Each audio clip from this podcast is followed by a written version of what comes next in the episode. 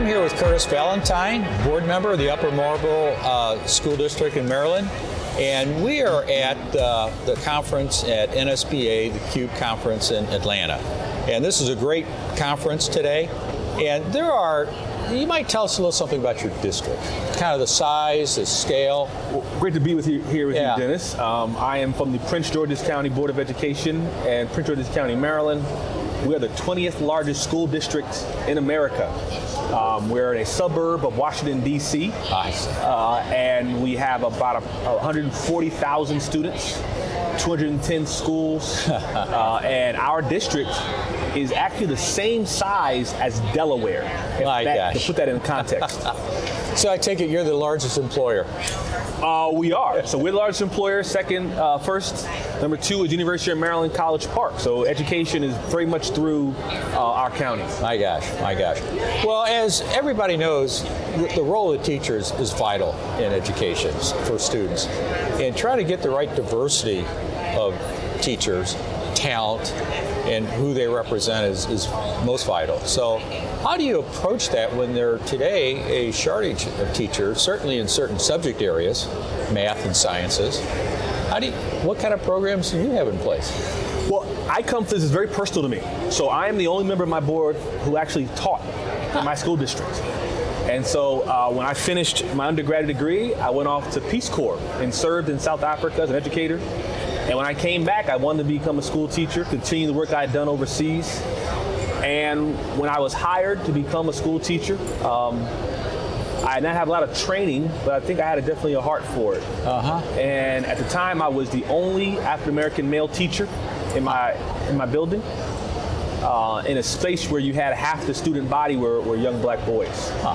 And so the, for me, it's always an idea of the power of students seeing themselves in the educators, but also the educators bringing their personal experience to the curriculum and identifying personally with the students. And so, in a time now where you have uh, a shortage Right. uh, in some places, uh, where you're looking for a level of quality educator, I think it's important that we find and create community amongst teachers. Uh, one of the one of the reasons why people leave the profession is lack of support. You think money was number one, but oftentimes, Really? did I have a support system, whether it be my school leaders, fellow educators, parents? Did I feel supported? Mm-hmm. And so, in my district, I started something called the Male Educator Network. Huh. MEN acronym uh-huh. kind of rolls off the tongue pretty pretty carefully. But what we've done is our goal is to recruit and retain more male educators in my district. And over the course of seven years, I'm happy to say that my school district has the highest percentage of male educators in the entire DC metro area and the highest percentage of male educators of color in the higher and we, we did that through uh, one again forming communities and opportunities for men to talk about the education fields what's working what's not working to give workshops on certain skills like advocacy um, like interviewing for jobs um, and like uh, partnering with communities uh, um, organizations and lastly we celebrate them you know, people get an education. They'll say, "Curtis, I didn't get it into the money, in, in, in it for the money. I don't get into it for the awards." But damn it, it still feels good to be recognized. Right, right. Um, and it's because education this is a thankless job. Like if you do well, you're Oh, supposed yeah. to do it. You didn't do well, they're coming for your head. Yeah. And so every year we did something called the Male Educating Network Awards, Ah. and we gave one award to 200 men every year. Wow. And we had that award ceremony, and their students came, and their kids came, and they made signs. Thank you, Dad. Wow. Balloons. And again, these guys say, you know, I've, I've never got a thank you. Wow. No one's ever said good job. It's always you're supposed to do it. Right. And so by celebrating, recognizing folks, giving them the skills, connecting with them, the Male Educator Network has been incredibly successful. Very personal to me because I'm an educator myself. I also teach at the University of Maryland College Park. Uh-huh. Good I go into the classroom. I understand what that means. But I think teacher diversity, in many ways, is the future of education. We need to prioritize that. So, how do you? Where do you go to attract? You know, you don't go to LinkedIn. where do you reach out and attract? Do you pull people out of business? Do you catch them out of college? Well, we've been able to create a couple pipelines. So my school district has a program with a local community college, where our high school students actually are located on the campus of the community college. I see. And one of the tracks where they will actually graduate with an associate's and a high school diploma in the same day on graduation day. One of those associate degrees can be in education. Uh, we also have folks who are who've come into our school district as paraprofessionals, as long-term subs, Uh-huh. folks who have changed careers. Being in the DC area, we're so close to um, folks who are in military, folks who work for the federal government, retirees who've done a, careers in science and marketing and engineering, and we're saying come to our district and have a second career. And so, I don't think our issue is recruitment; it's retention. Huh. If we retained every, every male educator we recruited, we wouldn't have to do these programs. But trying to keep them is the hard part. And those celebrations, those forums, and those trainings are a way to keep them. Do you have uh, videos on some of these celebrations, the award ceremonies, and so on? We have photographs, we have videos. We bring in NBC newscasters to MC them, um, and we we talk about these things because we want that to be the news story. We want we want celebrations of men and fathers at the forefront. There's so many negative stigmas around, particularly fathers of color, and men of color. If we can normalize seeing positive images of men with young children, it's a powerful statement and a powerful recruitment tool. Yeah. So where where do these uh, uh, new hires come in? Do they come in primarily at elementary school, kindergarten? I have a, a wife who's a kindergarten teacher, so that's not a place that I would want to go. Or do they come in more at the high school level? Where do you bring them in? That's a, that's, a good good question. Oftentimes you'll, you'll you'll you'll get a wide swath. We do have a shortage, particularly in the in the younger grades, the Yeah. early childhood.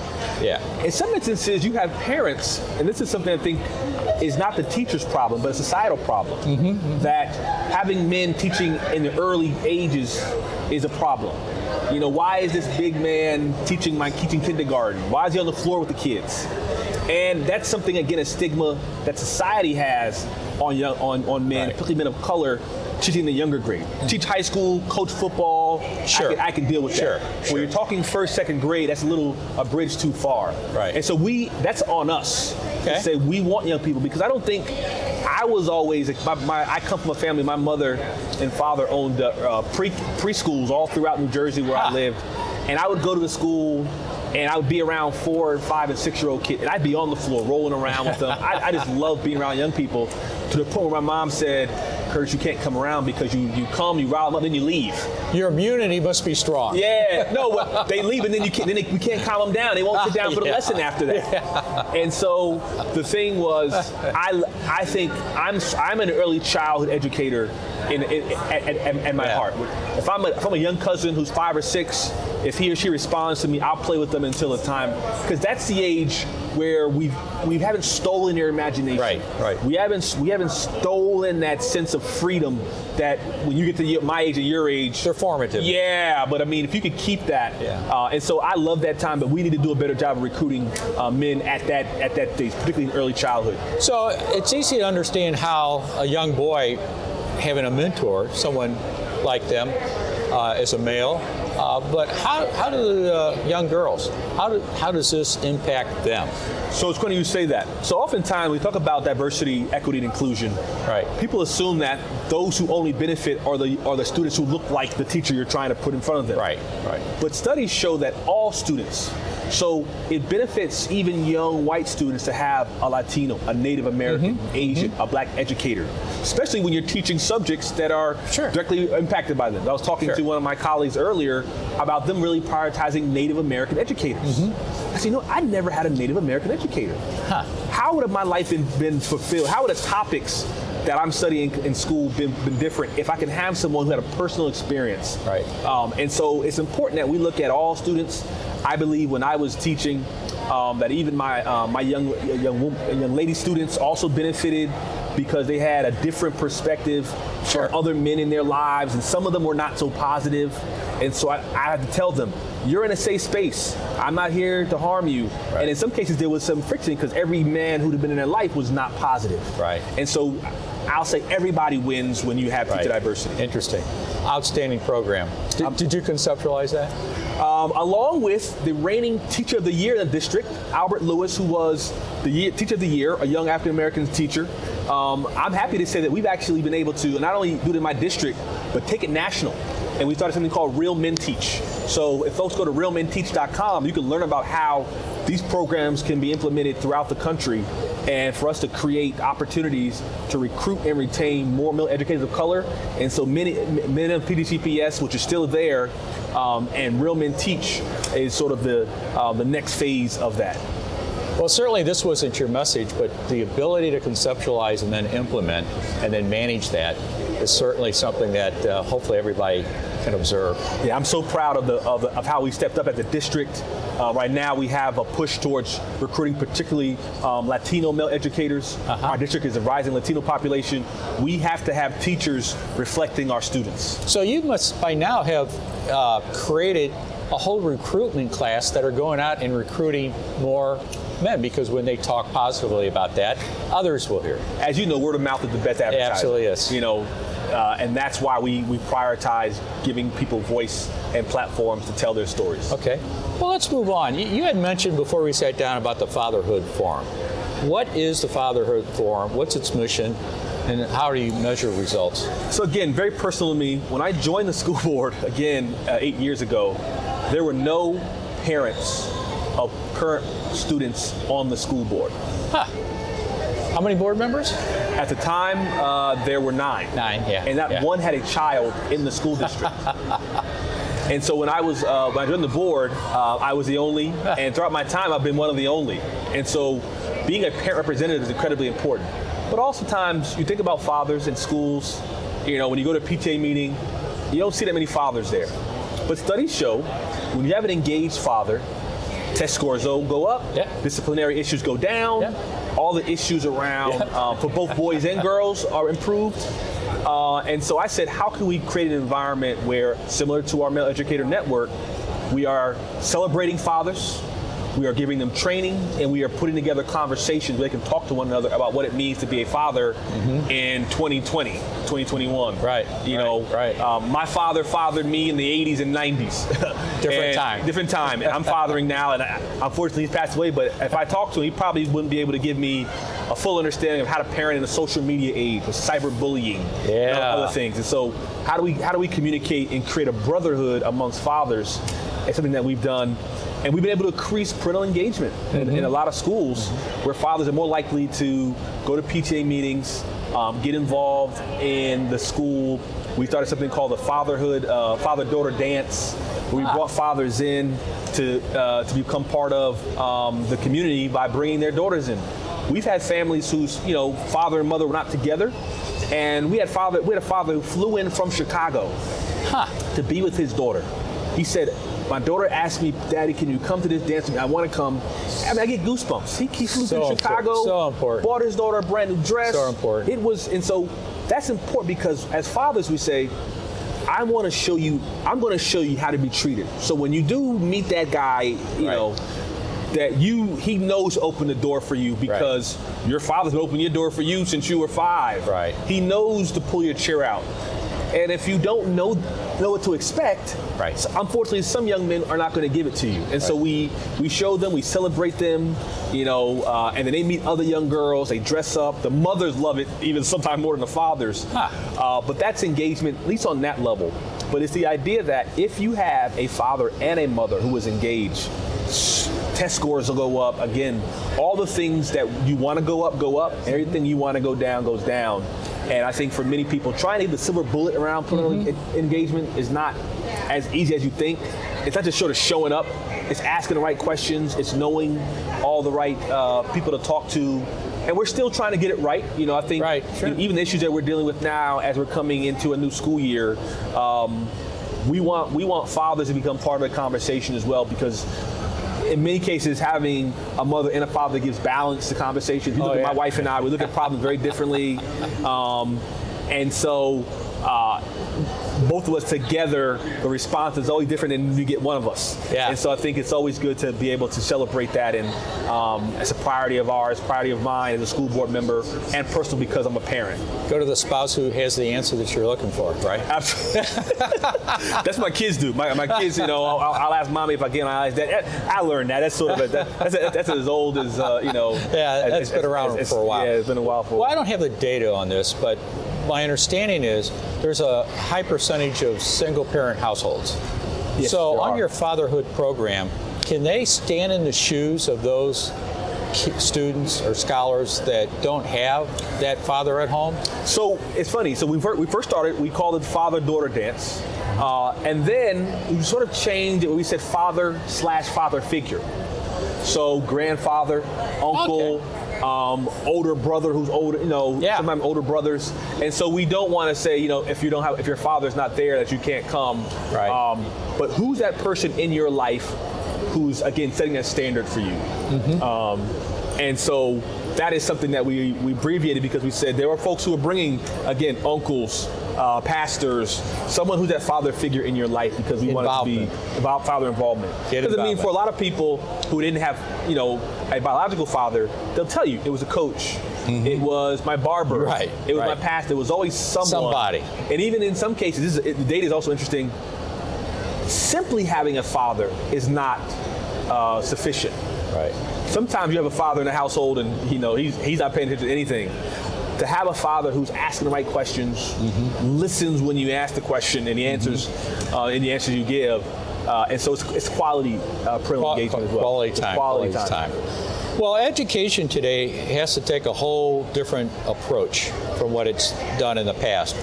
Just like businesses today, you know, they're really challenged with uh, the innovation of technology, with the global uh, market opening up, and the, the most traditional businesses are having to reinvent themselves, and others are looking beyond that to really disrupting the traditional markets. And we know who all those are. You can see them happening. I, I would never have thought that would have happened. So the kinds of students they're looking for need to come from a different educational system. They have to have different skills and uh, be more divergent in their in their abilities. So how does if if the businesses are innovating themselves, what is education doing to have innovation in education? I often tell people, uh, I finished college in 2000. Actually attended Morehouse College right here in Atlanta. I'll tell you this, Dennis. Nearly every job I had since college, I didn't know was a job. Not, not only did I not know Good you know, for I, you. I, I know I know who did it. I did not know you could get paid to do the thing that I get paid to do right now. and so when we talk about education, not only are students going to be doing jobs they never heard of, they're going to be doing jobs that haven't been created before. Yeah, that's true. And I think you think about, you know, I, was, I talk to our superintendent all the time. I said, well, we're in 2021. We're building schools right now. My school district. We just broke ground on building five or six schools. These are 30-year schools. Yeah, How are we going to be educating students in 2050?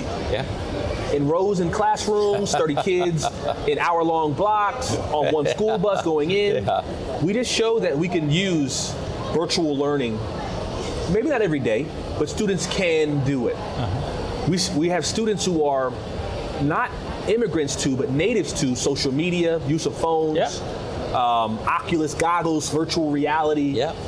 I said, what if we had? What if virtual reality was included in our schools, where you you put on your goggles, you put on Yeah. your goggles where Yeah. you are across town. I put them on. I put on maybe some gloves, and now you and I are looking over, and I'm looking, you know, and we're having an educational experience Yeah. in our homes, but it Yeah. as it is as virtual um, as, as as having any other experience. Yeah. And so we have to think about what we're doing now for our grandchildren. Someone asked, I was in a session earlier about identity and telling your story. I said, I am someone's ancestor. And we all have to walk in that space. Like my grandchildren mm-hmm. and great grandchildren will tell stories about great grandpa Curtis. Right. And how will they be learning?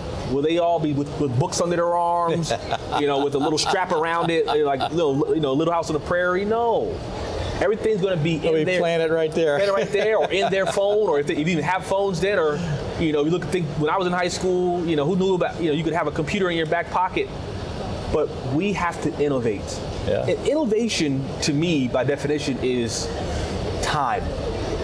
The idea that innovation allows us to do things that we used to do in a longer period of time in a shorter period of time. Uh-huh. So innovation in transportation is still getting you from California to New York, Yeah. But it's in a shorter period of time. Yeah. We'll go from horse and buggies to jets. Oh, what's the what's the big deal? How do you innovate it? It was just time, condensing time. So how do we connect people? How do we condense time? How do we create opportunities for um, for people to learn basic skills that I think will be foundational in 2050, mm-hmm. which are communication, um, the, the, understanding how you learn, which to me, I think the basics of education is critical thinking, critical thinking, creativity, but knowing how you learn. Because every I've, I've read you know tens of, tens of many books as I did before college. I've learned more after college than I did yeah. before college. And you got paid to do it. You're paid to do it. I'm more curious about the world. I'm more I'm more comfortable asking the right questions. Yeah. And so we have to prepare our students for 2050 right now. Uh huh. So the future ready school is flexibility, adaptability, flexibility, adaptability, and connected. And, and, connected. And connected. Excellent. Yep. Outstanding conversation. So glad to be here. Yeah, thank you for sharing it. Thanks for having me. Uh, I'm with Curtis Valentine, Upper Marlboro, uh, Maryland School District, and it's been outstanding. By the way, thanks for serving on the board. Thank you so much for having me. I appreciate you. Take care. All right.